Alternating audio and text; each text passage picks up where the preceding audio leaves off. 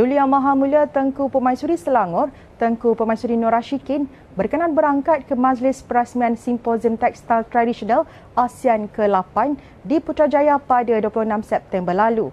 Perasmian majlis berkenaan telah disempurnakan oleh Kebawah Yang Maha Mulia Seri Paduka Baginda yang di-Pertuan Agong Al-Sultan Abdullah Riayatuddin Al-Mustafa Billah Shah dan Kebawah Yang Maha Mulia Seri Paduka Baginda Raja Pemaisuri Agong Tunku Haja Aziza Aminah Maimuna Iskandariah. Turut berangkat ke bawah Duli Yang Maha Mulia Sultanah Terengganu, Sultanah Nur Zahirah, Duli Yang Maha Mulia Sultanah Kelantan, Sultanah Nur Diana Petra Abdullah, Duli Yang Maha Mulia Raja Pemaisuri Perak, Tuanku Zara Salim, Yang Maha Mulia Raja Perempuan Kelantan, Tengku Anis dan Duli Yang Amat Mulia Raja Puan Muda Perak, Tunku Soraya.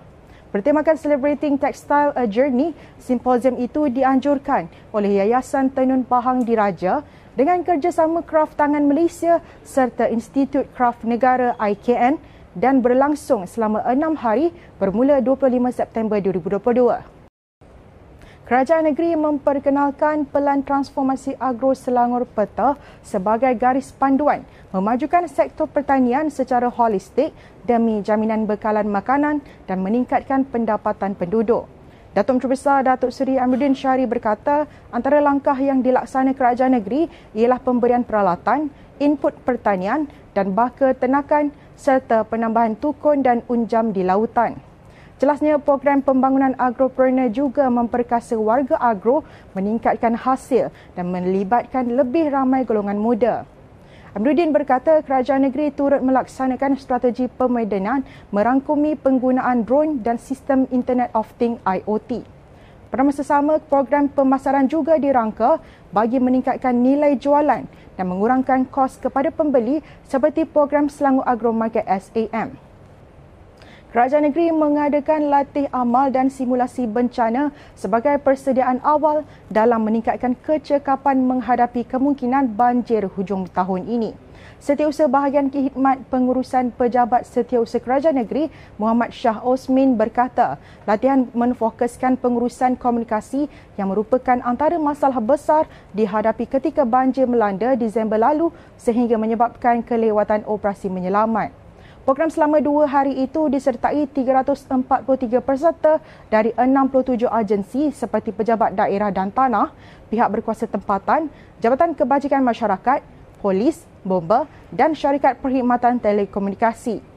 Selain itu, seramai 15,972 anggota penyelamat daripada pelbagai agensi telah dikenal pasti untuk bersiap siaga menguruskan sebarang kemungkinan banjir besar dengan 164 bot serta kenderaan lain seperti lori, pacuan empat roda telah ditempatkan di semua daerah di negeri ini. Tambahnya, sebanyak 796 pusat pemindahan sementara PPS telah disediakan di negeri ini dengan 12 PPS aktif mendapat peruntukan RM20,000 setiap satu oleh Kerajaan Malaysia dan Agensi Pengurusan Bencana Negara NADMA untuk proses pembaikan kami di peringkat uh, Jawatan Kuasa Perusahaan Bencana Negeri telah uh, mengumpulkan uh, segala maklumat uh, bagi memastikan kesiapsiagaan uh, di negeri Selangor. So untuk anggota-anggota yang telah uh, kita kenal pasti sebanyak 15,972 anggota akan uh, bersiap sedia dalam keadaan siap siaga bagi menguruskan sebarang kemungkinan sekiranya uh, banjir besar berlaku semasa monsun timur laut 2022-2023. So daripada segi persiapan kita pada tahun ini kita laksanakan dengan lebih awal uh, bagi memastikan uh, kesiapsiagaan semua anggota. So maksudnya daripada segi semua anggota ni bukan kita bercakap di peringkat negeri saja. Kita juga bercakap termasuk di peringkat daerah termasuk penghulu ketua kampung wakil penduduk dan sebagainya. Pusat Khidmat Masyarakat Dun Kuala Kubu Baru mengambil langkah berjaga-jaga bagi menghadapi monsun timur laut dengan pembelian bot kekuatan enjin 20 kuasa kuda. Ahli Dewan Negeri Adun Kuala Kubu Baru, Lee Ki Hyong berkata, bot itu bakal dikendalikan pasukan bomba sukarela Ulu Bernam Utara bagi mempercepatkan tindakan menyelamat dan pemindahan penduduk ke pusat pemindahan sementara PPS. Beliau berkata demikian ketika ditemui di majlis penyerahan bantuan kepada 146 keluarga terjejas banjir yang diadakan di Balai Raya Kampung Jawa, Kerling, Hulu Selangor semalam.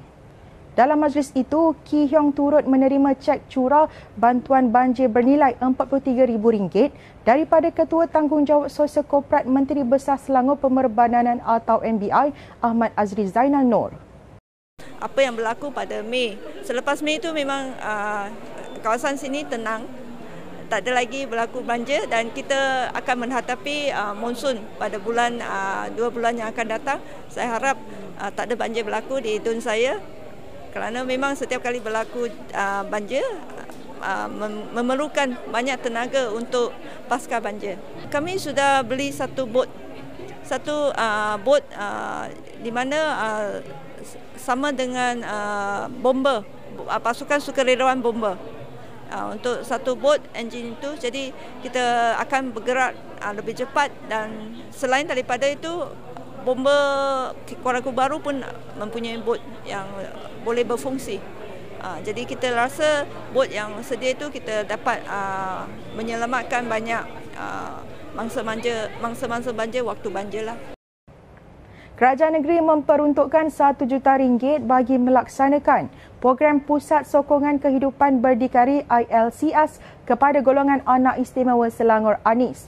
Pengurus Besar Yayasan Warisan Anak Selangor Yawas, Gan Pene berkata, program bertujuan meningkatkan peluang pekerjaan itu menumpukan peserta berusia 17 hingga 22 tahun. Jelas Pene, antara kursus yang ditawarkan termasuk bidang jahitan, bakery, pengurusan pejabat, teknologi digital dan kecerdasan buatan. Pendaftaran dibuka dan boleh dibuat menerusi www.aniselangor.com sedia kerja.